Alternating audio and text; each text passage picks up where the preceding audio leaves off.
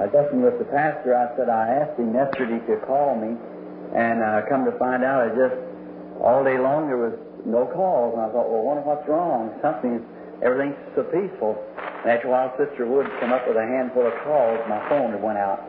So if any of you had called, the phone rang, but it wouldn't echo in there. So the trouble was down at the switchboard. They fixed it about 8 o'clock last night, or maybe a little before that. And the phone, the calls are coming through now.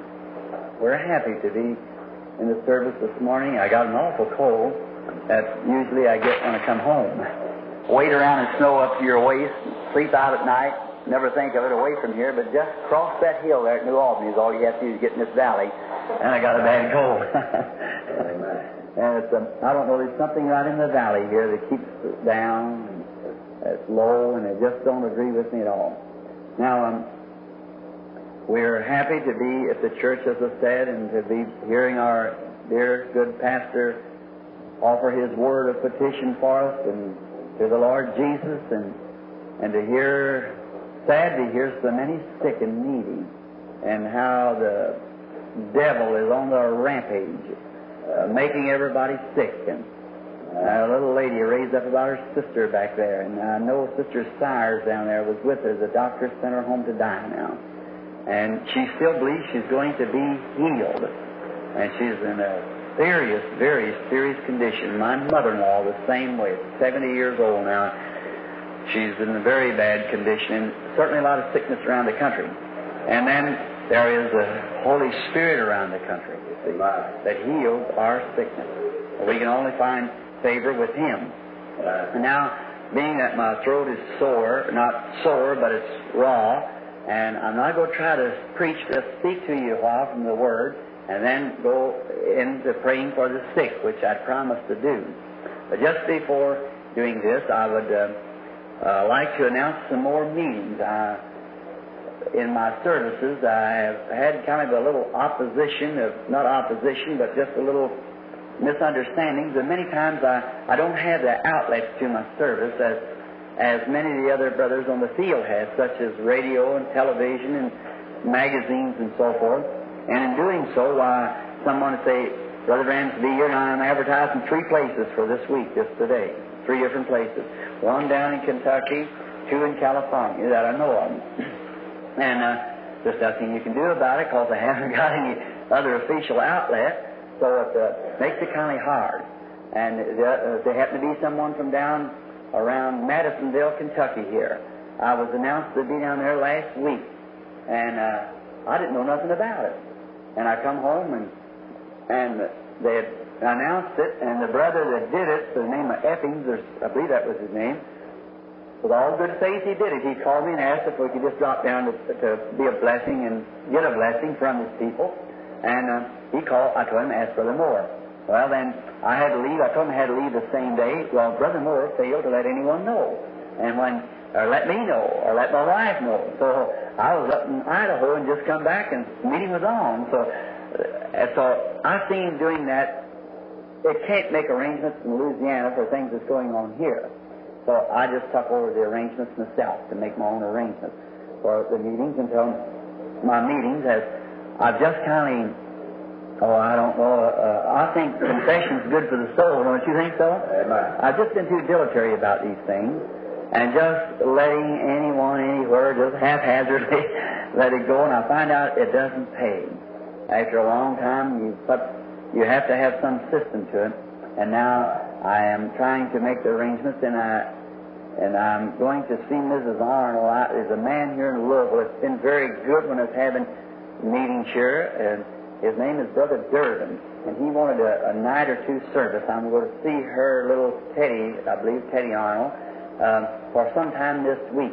And then the coming Saturday and Sunday, if I can, the Lord willing, I want to be down at Madisonville.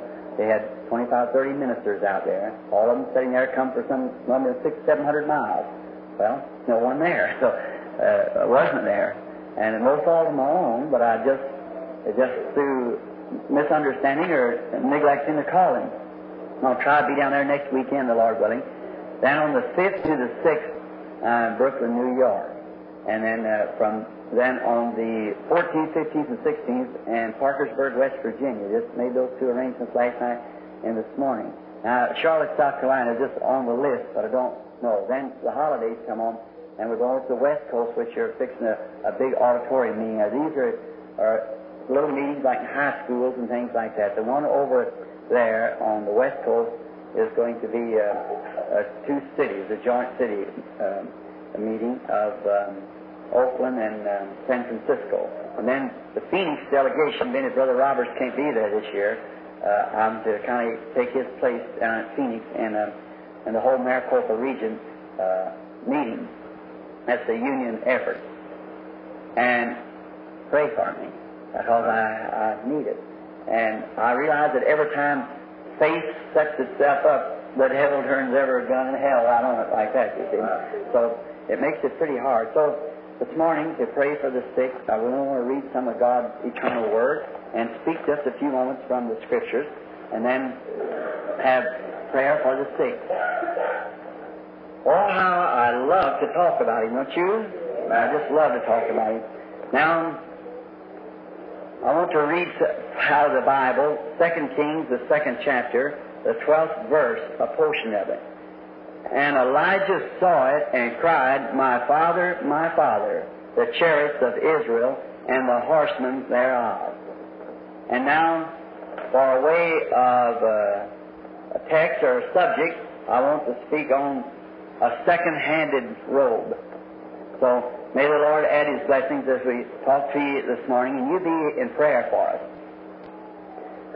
During this time of the reign of Israel in the land, Israel was a nation, and it was a mighty nation, and it was kind of a peaceful time among the military part of it, but in the, the spiritual part of it, it was uh, kind of a, a time of, of impersonation. And if we look back into the Old Testament, we can always uh, find uh, examples of what's going on today. Always in the Bible, the things that are now are just the antitypes of what was at the beginning. Now, the book of Genesis produces everything that's in the world today. There's nothing in the world but what didn't begin in Genesis, for it is the beginning. In there started every ism. In Genesis started every uh, thing that started, and the true church started in Genesis. And the false believers started in Genesis. And the indifference started in Genesis. Genesis was the beginning. And now, during the reign of Elijah, or the pilgrimage of Elijah here on earth, which was uh, God's prophet for the hour, and God has never left Himself on the earth without a witness. God has always, somewhere, someplace, had a person that He could put His hands on and would stand for a witness. So if He did that down since Genesis, the beginning, surely somewhere God has a man that He can lay His hand on. Now, for he, He's more than one man now. He has many men that He can lay His hand on. Because we're coming down to the, the gathering time, the harvest time. Genesis was the planting of the seed, and these 6,000 years has been the maturing of the harvest, and now the seed has become a seed itself. It went back to the blossom, and from the blossom to the, to the fruit. And it's the gathering time now, harvest time. All the great things that started, the true church that started in Genesis, has come down to the fruit time, the fruit of the Spirit. And the Antichrist that started in Genesis has come down to its fruit. And we're just in the closing time of this world's entire dispensation the, of the mortal beings. And we're, it's the greatest time that anyone or any, at any age ever lived, is this time. It's a shaking time. It's a troublesome time for sinners. But it's a marvelous time for Christians because we know that we are, are packing up or gathering the last little uh, efforts together to go home and meet the Lord. Now, people today, as you look around and see the great trouble and distress facing the nation. Where a few nights ago I was talking to someone with one of these your lookout agents that watches, and they said, Brother Branham, we were just instructed by the government never to advise people anymore to lay down, by the, wait in the window on the floor if the bomb hits, or never to go into a basement, because this new bomb that they could radio guide from Moscow to 4th Street Louisville and hit right on the street, shoot it up, it's got tar things in it, explodes it, takes it so many thousands, so many thousands, got it to the stars and radar, and drop it exactly on 4th Street Louisville from Moscow, Russia. And when it would hit there, don't have to it, use a plane or nothing, just screw off here and it'll land right there. And it will blow a hole in the ground of the area, uh, the depth of 175 feet for 15 square miles either way it goes. 15 square miles. There ain't nothing to do but get ready to take a flight upstairs is the only thing to do when them times come. Just think they could shoot 50 of them or 100 of them at one time if they wanted to. It'll all be over within the space of, I believe it's a 60 or 80 minutes or, so, or seconds rather, from there to here, to the entire annihilation of the whole thing would take place.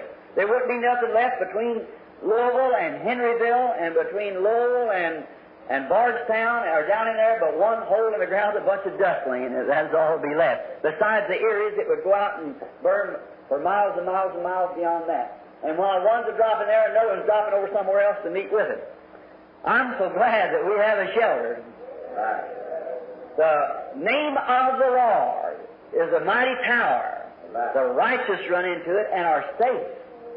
No matter how many bombs or how many anything else, we're safe there. So the world and the sinner not having this shelter or this safety place, it's a shaking time. I believe if I was a Christian, I'd go crazy to thinking of what might happen at any time.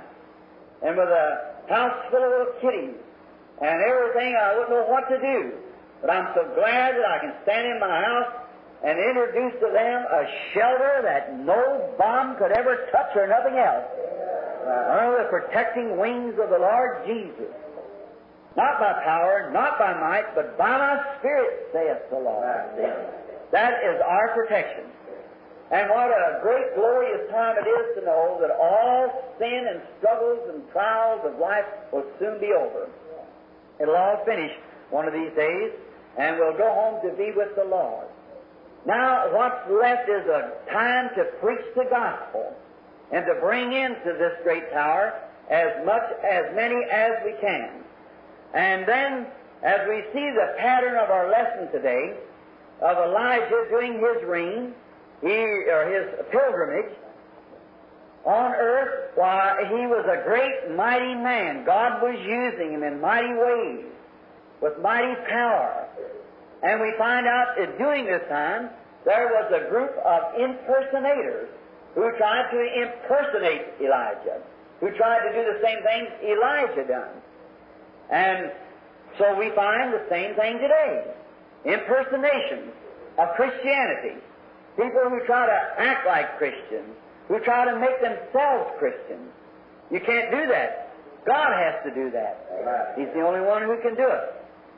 So they formed a school and called it the school of the prophets.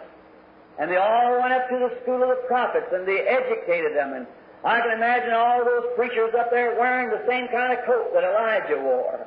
I can imagine trying to impersonate him on his voice, the way he spoke and, the way he presented himself. Everyone trying to do the same thing. Because Elijah was a great man used of God. And we find the same thing today. I was listening to the radio broadcast not long ago. They got Billy Grahams all over this country since Billy was in Louisville. Everybody trying to impersonate the same thing, almost comb their hair the same way and, and wear the same thing and uh, same kind of uh, voice and so forth. But you can't do that. You've just got to be who you are and what God made you to be. That's right. And so we find how that perhaps in them days the same things took place. Now, God, seeing, foreseeing that Elijah's days were numbered, that he had so long he could stay here on earth as everyone has, so he was going to have a successor to Elijah. And when he did, God called this man. He wasn't in no seminary when he called him. He was plowing in a field with a yoke of ox, doing uh, the service of taking care of his mother and father, and God called him to be the successor of Elisha or Elijah. Perhaps many up to the school thought they were sure he was going to be his successor. They was going to wear his robe as soon as he was finished with it, but God does the calling. God does the choosing. God does the electing. God does the setting in order. God has set in the church. Some apostles, some prophets, some teachers, some evangelists, and pastors. God does that Himself. We cannot make one uh, hair black or white, neither can we add one thing to our statute by taking salt. God, in His infinite grace and by His election and His foreknowledge, sets these things in order, and every wheel works just right. I like that. I would be a discouraged man this morning if I didn't believe in the election and calling of God. If I thought that this world was left to the outcome of it by the power of man and by the wisdom of man and by the big fours and the UNs and who never even mentioned God's name, I'd be a discouraged person. But I'm not looking to that for the outcome. I look down in the pages of this old book here where God wrote it out and everything will come just exactly the way He said it. That's all. So the only thing for me to do is not line up with them, but line up with Calvary. Line up with God. Line up with His Word. Stay in His Word. No matter how much it looks like it's going to be that way, it's going to be the way God intends it to be. It can't be nothing else. For Him being infant knows the end from the beginning, and He makes everything come to His praises. That's right. All things will have to work together. Everything will have to shape right up to its place. My, if that wouldn't make the courage in a Christian, Amen. Nothing can go wrong. After all, it's not our battle, it's His. Amen. It's not our wisdom, it's His. The only one thing we have to do is put our faith and trust there and sit still and see the glory of God. Amen. See how it moves around to its place, never wheel moving. It may be scattered from side to side, but it'll move right into its right place when God speaks the word. Hallelujah. He knew the end from the beginning. He knew he was going to choose. He knew Elisha would take Elijah's place before the world was ever formed. Amen. Everything has to work just exactly right. And we're worried about our loved ones and so forth. Will they ever come in? Their names, if they were written in the Lamb's Book of Life before the foundation of the world, they'll work right in there. That's the only thing you can do. We give witness and shine the light. God does the one that brings it to them. Now, notice in Elijah, then after uh, he threw his robe on him and trod it on him. In other words, Elijah the prophet, who had the mantle of God on his shoulders, he came down and laid it across Elisha, the farmer, to see if it would fit him. And it takes me about ten years to get altered to fit that mantle. You know, God usually puts us in the shop and trims us up. Now, he didn't alter his robe to fit Elisha, he ordered Elisha to fit the robe.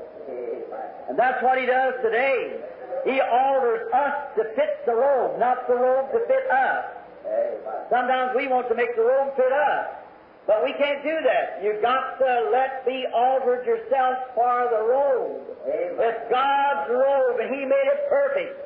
And we've got, He's got to bring us into that realm to make the robe fit it. So we can't be perfect ourselves.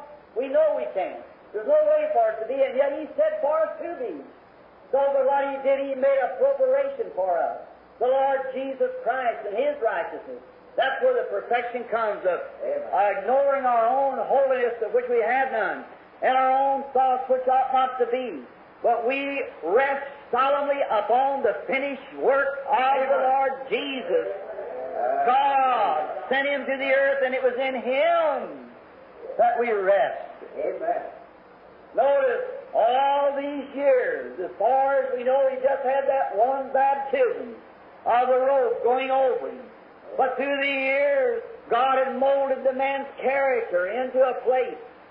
Where after he's called that he would fit into the role and be the servant of the Lord. And then when Elijah passed through and told it on him, and he started up towards Gilgal and many of the other places, they went on to the school of prophets on their road, journeying on. And finally, Elijah was trying to get Elisha to turn back. Did you notice it? Trying to get him to turn back, said I, otherwise maybe the road's a little too steep for you, son. Maybe it's a little too narrow for you to walk. You know, where Elijah was was straightness. And wherever God's true servant preaches the gospel, it's a straight, unadulterated gospel where it's preached. Well, one day he went up there to the school of the prophets to visit them, and they asked him to leave. They said it's too straight around here for us. What we need today is some more straight gospel preaching that'll separate the wheat from the chaff, or the right from the wrong. Make what's right right, and what's wrong is wrong. All these fellows with their experience and all that they were, they sent out to get something to eat, and one of them got a wild vine and gathered some wild gourds and cooked up some death in their ecclesiastical pot. And the first thing you know, they cried out, There's death in the pot. But Elijah, with a double potion, knew what to do, so he put a handful of meal in the pot, said, now go right ahead and eat it. In other words, that uh, today in a type, I would think that we've got a lot of Methodists, Baptists, Presbyterian, Lutheran, Pentecostal, and everything else all mixed together, one fighting against the other, and we don't need to oust the whole thing and do away with it. We need another handful of meal. Keep the same church. The meal was from the house of the school there, which was the meal offering that the people brought in, and the first fruits of the harvest, which was ground with a certain burr that made every grain of meal the same. And then, when this meal being the same was a type of Christ, meal is life. And when the type of Christ, the meal, being ground up the same, meaning Jesus Christ the same yesterday, today, and forever. And the meal in the meal offering. And when they put this meal into there, putting Christ into death brought life. Amen. That's what makes the difference. In our dead form, in our differences, in our ecclesiastical arguments and everything, if we would just bring Christ into it, it would change death and separation into life. If we would just do it. Thank you, There's 19 million Baptists in America. There's 13 million Methodists in America. There's 11 million Lutherans in America and 10 million Presbyterians in America. And God only knows how many Catholics, which outdo any of the denominations. But in all of it, what do we need? A handful of meal. We need to bring life to the church. And Christ is the life. Amen. He came to bring us life. So, they had their disputes and their schools and their Uh, theologies and so forth. And then Elijah told Elisha, you better turn back because the way may be a little hard. But a man of God who's once tasted or been thrown across his shoulder the robe of God's righteousness and power, it's not too easy to turn back. When I heard the pastor say this morning that our many are becoming discouraged, what we need, brothers, take courage. Amen. What we need is to be encouraged. Amen. It's right. Trials may come. We never was promised to be immune from them, but He'll give grace to go through them. Amen. If the mountain's too high to go over, too deep to go under, too wide to go around, He'll give grace to go through it. Right. Just don't worry, but keep your eyes on Christ, for He's the only one that can take us through. Hallelujah. Now, we see him as they journey on, come to the school. And he said, You stay here now. Be here and settle down and be a good teacher of theology and so forth. And you probably someday may become the dean of the college here. But I've got to go on down a little farther. Could you imagine a man of God being satisfied to be a dean of a college? When the power of God lay right around where he was standing? No, sir, he said, as the Lord liveth and your soul liveth, I'll not leave you. I like that. Amen. Whether no matter how much discouragement it comes from your mother, your papa, or from your pastor. Went. Amen. On to the Jordan they went. They crossed over. And Elijah said, Now, what will you that I do for you? He said, A double portion of your spirit to come me. Amen. He knew he had a work to do. He said a double portion, not just a good, a warm experience, not just a good handshake or a good fellowship with the rest of the church, but what I want is a double portion of what's the best now. I tell you, when God sets a man for a world's task, he's got to have something better than the world's got. He's got to have something better than the church has got. He's got to go for a double portion. If there ever was a time that a double portion is needed, it's today in the realms of the people. Something better, something higher. I can't, I think beans and cornbread is very good, but sometimes I have to reach up a little higher. And we do that. We've got to. We've got to keep climbing. Israel was backslided if it kept staying on the same ground. He's got to be moving on or moving back. Uh, That's the way the church is. So as they went along, it wasn't but a few minutes until he said, You've asked a great thing, but nevertheless, if you see me when I go, you can have what you ask for. Now, that has to be singleness of motive, singleness of heart, singleness of eye, keeping your eye on the promise. Amen. Hallelujah.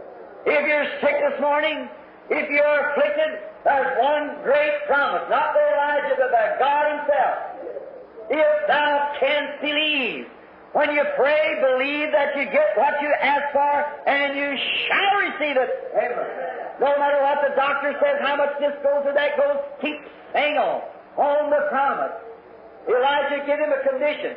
If you see me when I go, it'll come on you. There's the promise. If thou canst believe, all things are possible to them that believe. Sometimes I look at myself and think I've been such a jellyfish in my life.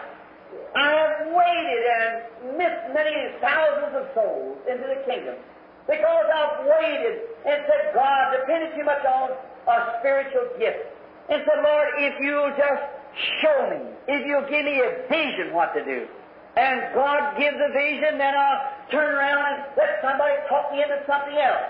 And oh, I have never come to the spot yet until I, like I have at this time, that I feel it's a faith that we must step out there because it's a promise.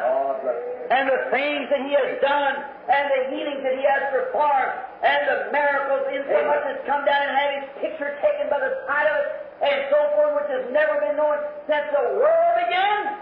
And then stand around like a jellyfish. It even makes me discouraged with myself. It's time to keep your eye on the promise. Amen. That- Amen. That's what, by God's grace, I aim to do, and I realize that every devil of hell will shoot at it.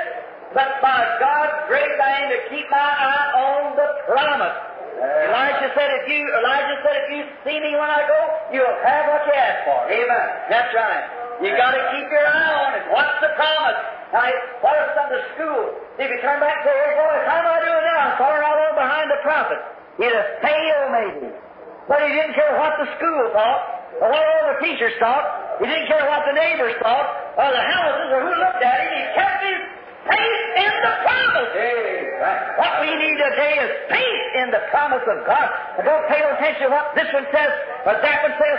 As a brother said, a minister had two girls that were mute, and that their criticism on divine healing, that the children could not be healed. Don't pay no attention to the critics. Keep your faith on the promise. Amen. God said so. The prayer of faith shall save the sick, and God shall raise them up. If He can make one deaf mute to hear, He can make another deaf mute to hear. And we know by infallible proofs that He does that. Amen. Keep our faith on the promise. Our eyes single, our ears single, our hearts single, and one thing on Jesus Christ and He's able to perform that which He has promised. Amen. Oh, when we think of that, it changes the whole thing. When we get that, God made the promise. God was the one that said it. Now here was God's representative said it. And now God Himself has said it. Then what can we do? Nothing but keep our mind on that. Said if you see me when I go away, you can have the promise. Elisha kept his eyes on Elijah. No matter what hollered from each side, what taking place on each side, what taking place before or back, he never even looked at it. He kept his eyes on the promise. There you are. Your eyes on the promise. I think of the lady that we visited the other night, Sister Siren, and the doctor telling her how bad she was. And I never told her, told her loved one, and how impossible it'd be for her to ever get well. Now, brother or son-in-law me about it. I said, if she can keep her eyes on the promise, no matter what takes place, keep your eyes on the promise. A few weeks ago, Sister Woods here in Brotherwood, two bosom friends of ours here at the church.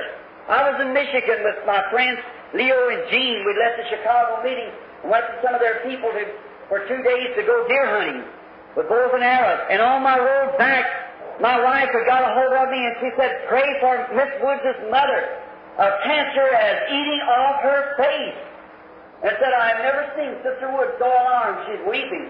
Sister Woods has always been a hero of faith since God healed her boy with a crippled leg and healed her with TB and so forth. But she had given down. There at the room that night we prayed. Coming in, Mrs. Woods said, Brother Branham, we'll go over. And we went to her mother, which was in Louisville. And she'd had a cancer on the side of the nose. And the doctor had tampered with it, scattered it to just a little ring the side of her nose, up just about an eighth of an inch from her eye. Just a bone laying there, done eating it just as fast as it could eat away. Go into the room, and I knelt down. I said, I want to speak to her alone. And I goes into the room to pray with the woman. And while in the room, I thought, oh God, if you just show me a vision of what's going to happen to the woman. Mr. and Miss Wood sitting on the outside, waiting to see what the visions would say. But while I was there, I got condemned. I was condemned by waiting for a vision. Seemed like something referred back wasn't the calling. What you need a vision when the promise has already been said. So I knelt down and prayed, and while praying, something just anchored on the inside. The faith of the promise.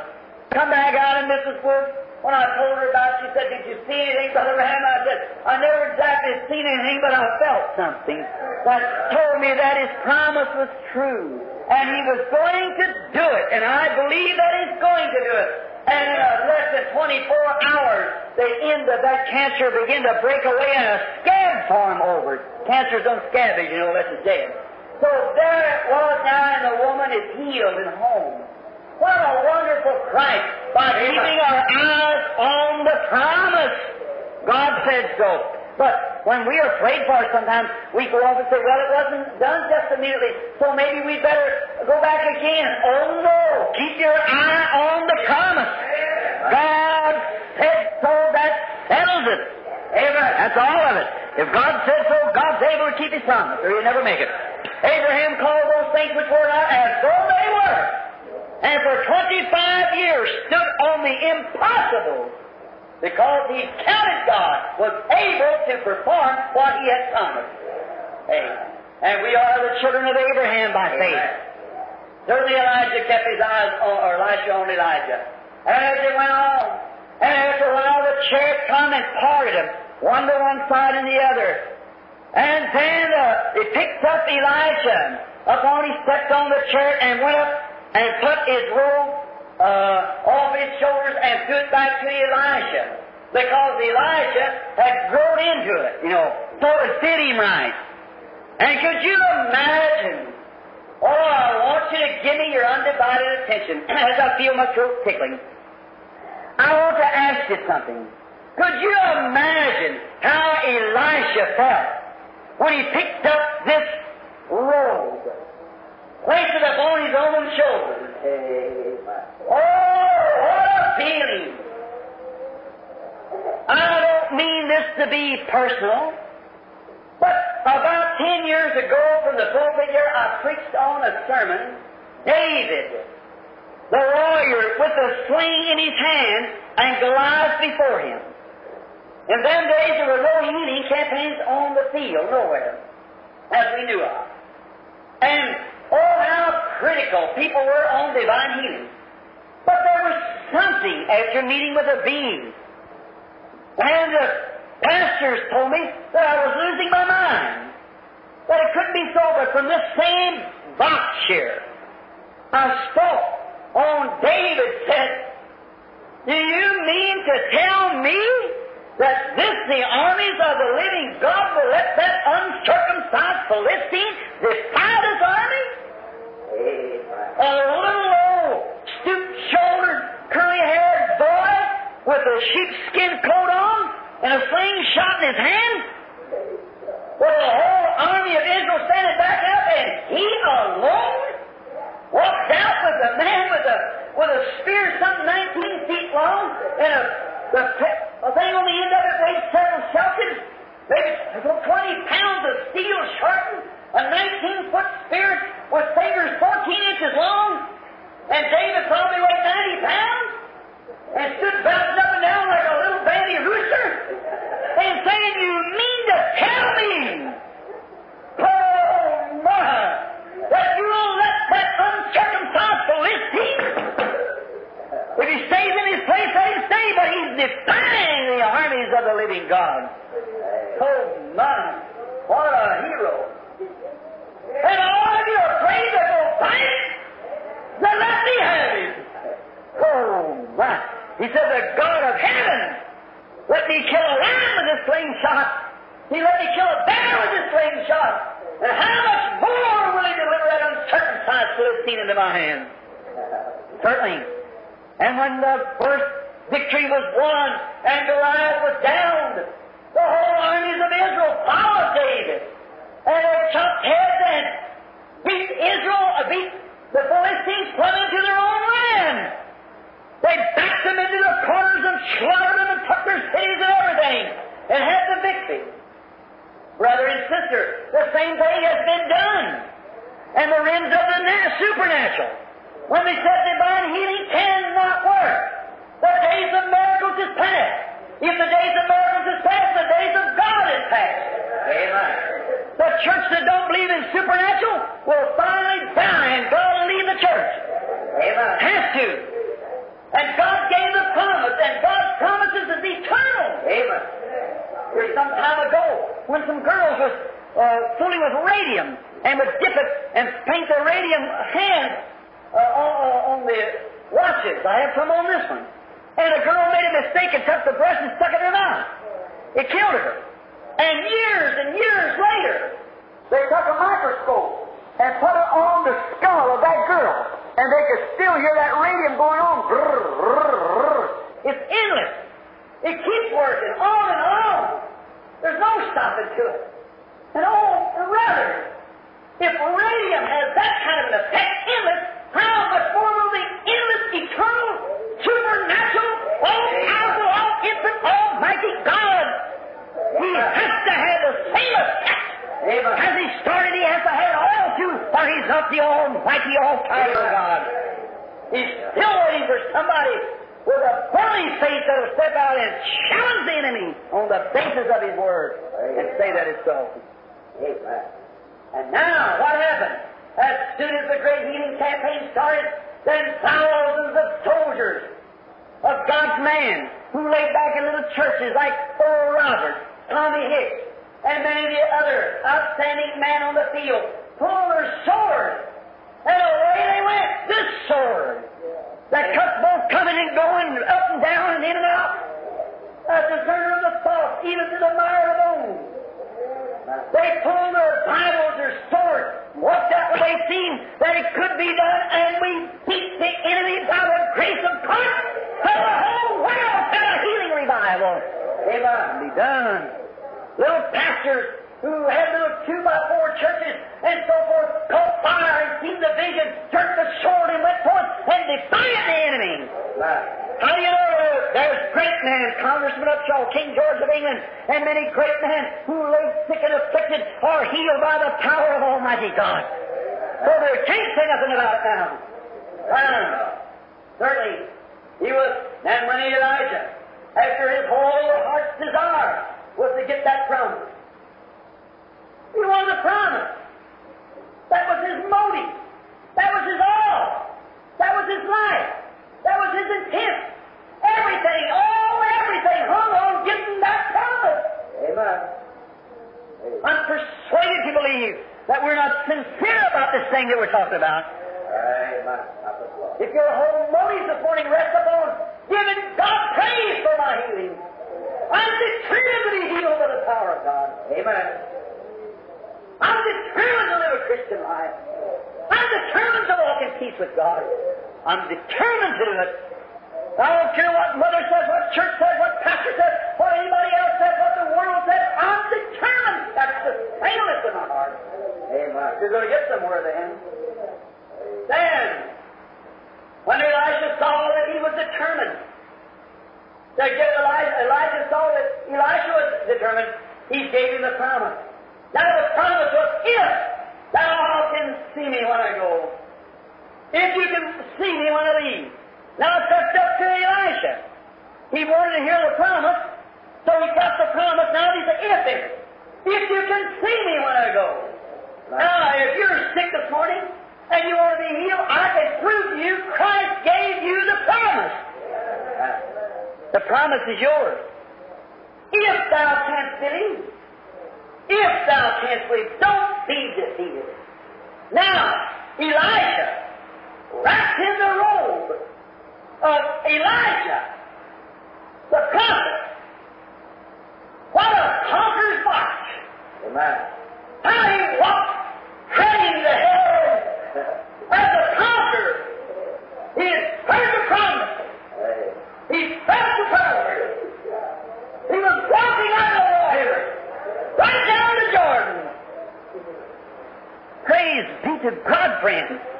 Every believer this morning that's robed in the righteousness of Christ is walking towards the Jordan road. Amen. That's right. Let atomic bombs come. Let however way. Amen. Robed and walking the conqueror. Amen. Hallelujah. Ah, fear not, I have overcome the world. Yes, sir. Remember, what? I have overcome the world. Christ said that.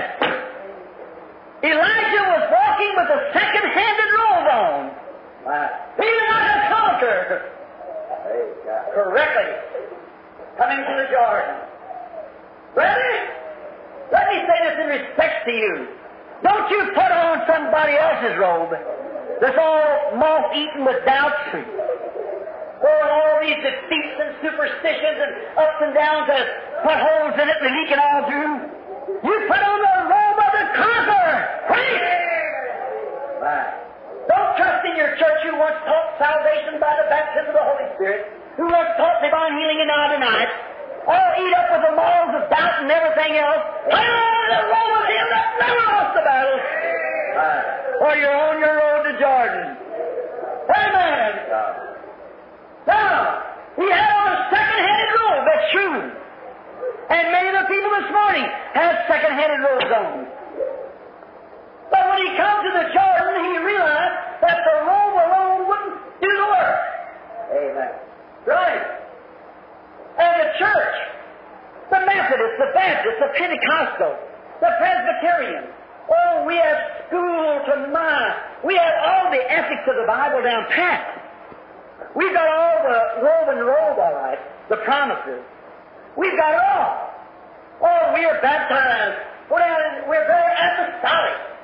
We have on the apostolic faith. We believe in divine meaning. We believe in God. We believe in the powers of God. We are baptized in the Bible, where the Bible says. We receive the Holy Ghost. We spoke in tongues. We do all that. But, brother, if that's the only thing you need, you'll find your lack too when you come to Jordan. Uh, or you may be taught. You may be smart. You may have a DD, Doctor of Divinity. You may have a PhD, Doctor of Philosophy. You may have an LLD, Doctor of Latin. You may have all kinds of degrees. You may have the robe of the Methodist Church on you. You may have the robe of Pentecostal Church on you. You may have the robe of Assemblies on you, the oneness of the Trinitarians, or whatever it might be. It's only a second-handed robe to begin with. It's some man-made document's been thought up, so forth like that.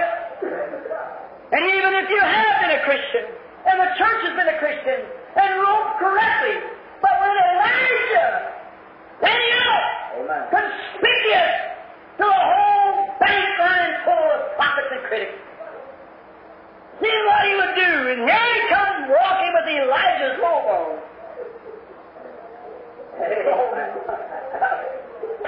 He's schooled otherwise. He's educated. He's submitted. He believes. There's nothing wrong with him. He's coming down to the Jordan. The world's watching him. Oh, God! How do we need that today? With many schooled and educated scholars. With many men who can tear that Bible apart and set it together in mathematics. Many men who can do great things in the ways of teaching. Who knows Bible history to the very moment. Who can tell you the hour the candle was and the hour it went. They can tell you all these things. And uh, they're- they've got the water baptism. They've got the spiritual baptism, as they call it, the robe. They've got everything just in order. So did Elijah. But when he come down to the Jordan to face the critical world, what did he cry? Where is the God of Elijah? Amen. It wasn't the robe of Elijah that done it. It was the power of the God of Elijah that done it. And the thing the world needs this morning is the power of the God of Elijah. You might have spoke with tongues and shouted and rolled the floor, but what we need is the power of the God of Pentecost to produce the lives and things that was lived in that day in the apostolic hour. A second-handed robe was all right, but he needed a fresh call in his heart from God. He needed a fresh anointing from God.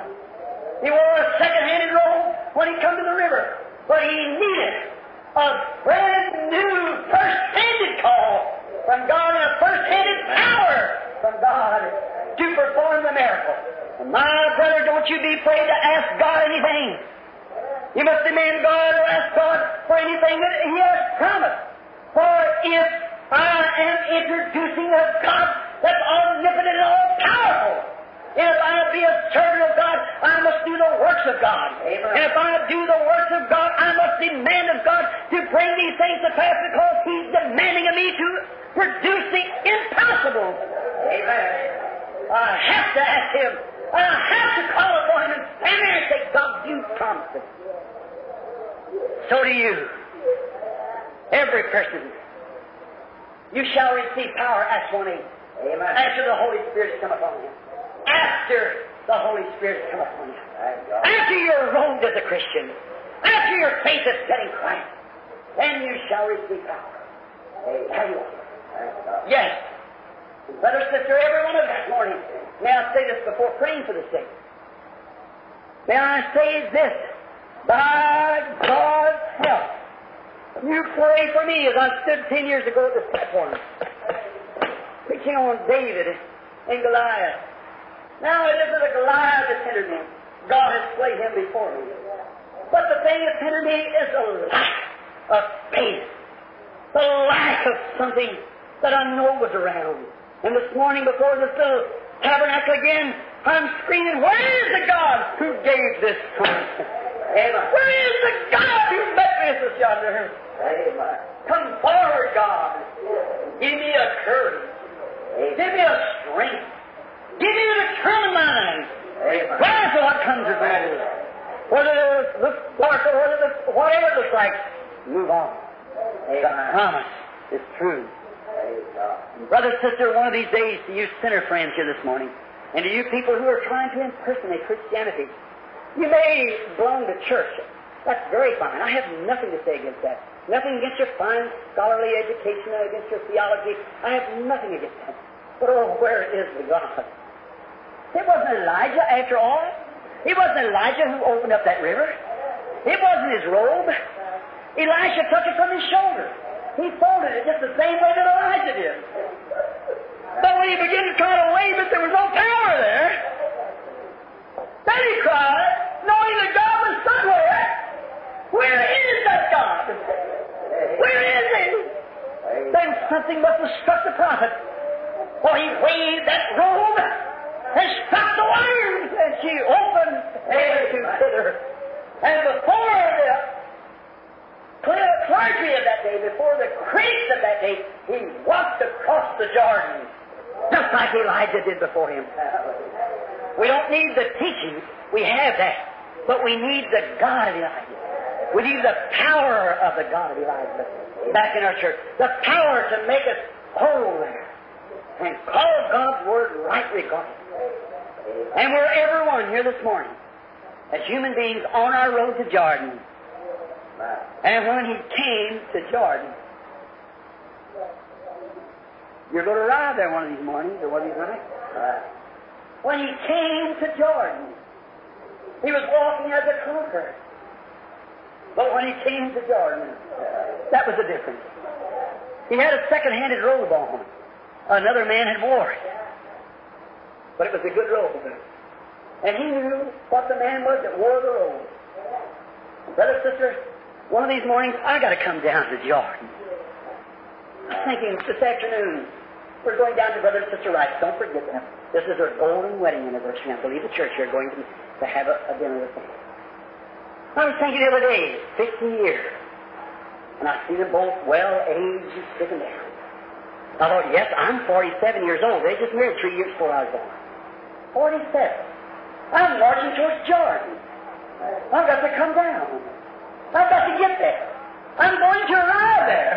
It may be an accident on the road. I may drop in the air in a plane.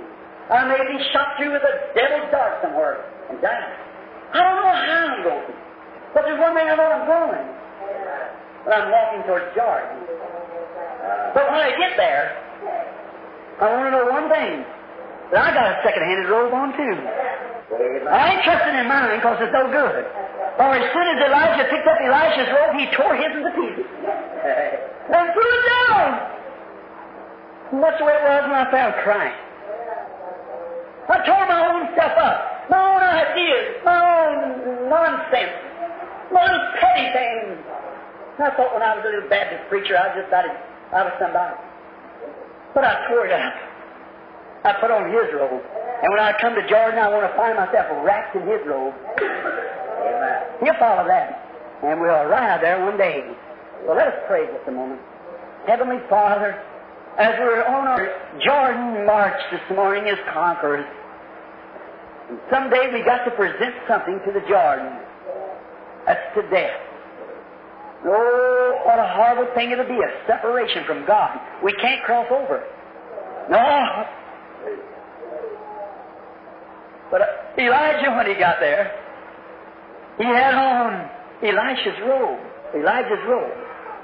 And when he took off the robe of Elijah, the man who had been well pleasing in your sight, and you had accepted him and brought him up into heaven with you.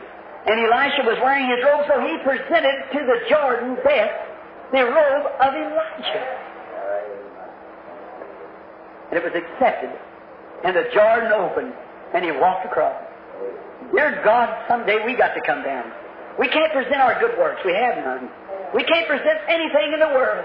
I don't even desire anything to try to present. But I trust wholly in the merits of Jesus. You accepted him and raised him from the dead. And he was brought into the presence of God, and there it will abide forever. And God, I want to present that to you that I believe on him. And I love him. And by his grace, he has clothed us with his robe. And I pray, Father, that you'll help us now in the days of battle and where the man of God must do the works of God. I pray that you'll let us take the robe of Christ, the power of the Holy Spirit, and call for the God who lived in him. Granted, in Christ's name we ask. And while we have our head bowed, I'm just wondering here this morning if there's a person who's trying to walk down to Jordan without the robe on. This is a person who has not the robe of Jesus Christ on you. And though it was worn one time by the Son of God, I wonder if you don't have that on this morning, if you'd raise your hands to God and say, Dear God, this hour I now want to accept it. God bless you, lady. Would someone else would raise your hand? God bless you, son. Someone else would just raise up your hand. God bless you, little boy. God bless you, young man. Someone else will raise their hand. God bless you back there, sir. You say, by God's help this morning, I want to forsake my self-righteousness, my own ideas and my thoughts of pleasures and big time and sin that I've lived in. And I want Christ to put His robe on me this morning. I'll use His robe. I know it's a perfect one. God bless you, son. Someone else say, I'll just raise. You raise your hand. I now want to accept the Holy Spirit in my life. I want to be robed in His righteousness. When I get there that day, I won't present myself and say, well, I, you know, I bought somebody some coal, I did this, that's nice, that's very nice. But that, something had to die for you to live. And only through the act of that can you be saved. Will you raise your hand? Say, Christ, I now forsake my own ways. I accept your ways. I want you to have mercy on me when I come to the end of the road. All right, God bless you, lady. God bless you. All right. Now we're going to have prayer. Now, righteous Heavenly Father, some seven, eight, ten hands has went up. I do not know their status. Thou knowest all about them. I do not know. But they're in need today, and they realize that they're in need, and they're willing to come and accept help in a time of trouble. To see the, the great hour, it's at hand now. The atomic bombs, the great things that's waiting for us. And I pray, Heavenly Father, that you will bless these people and today lay your hand upon them and take away all their iniquity and doubt, and may they throw away their old moth-eaten robe of self-righteousness, where the cankerworms and the crickets and the moths of superstitions and church churchanity has eat holes through it and they it won't hold any longer. May they just throw it away and reach over and get the robe of the Lord Jesus. I trust in Him. I wrap myself not in my righteousness or on my own thoughts, but from this hour on I'm trusting you. Grant that they'll receive it, Father. For we ask it in Christ's name. Amen.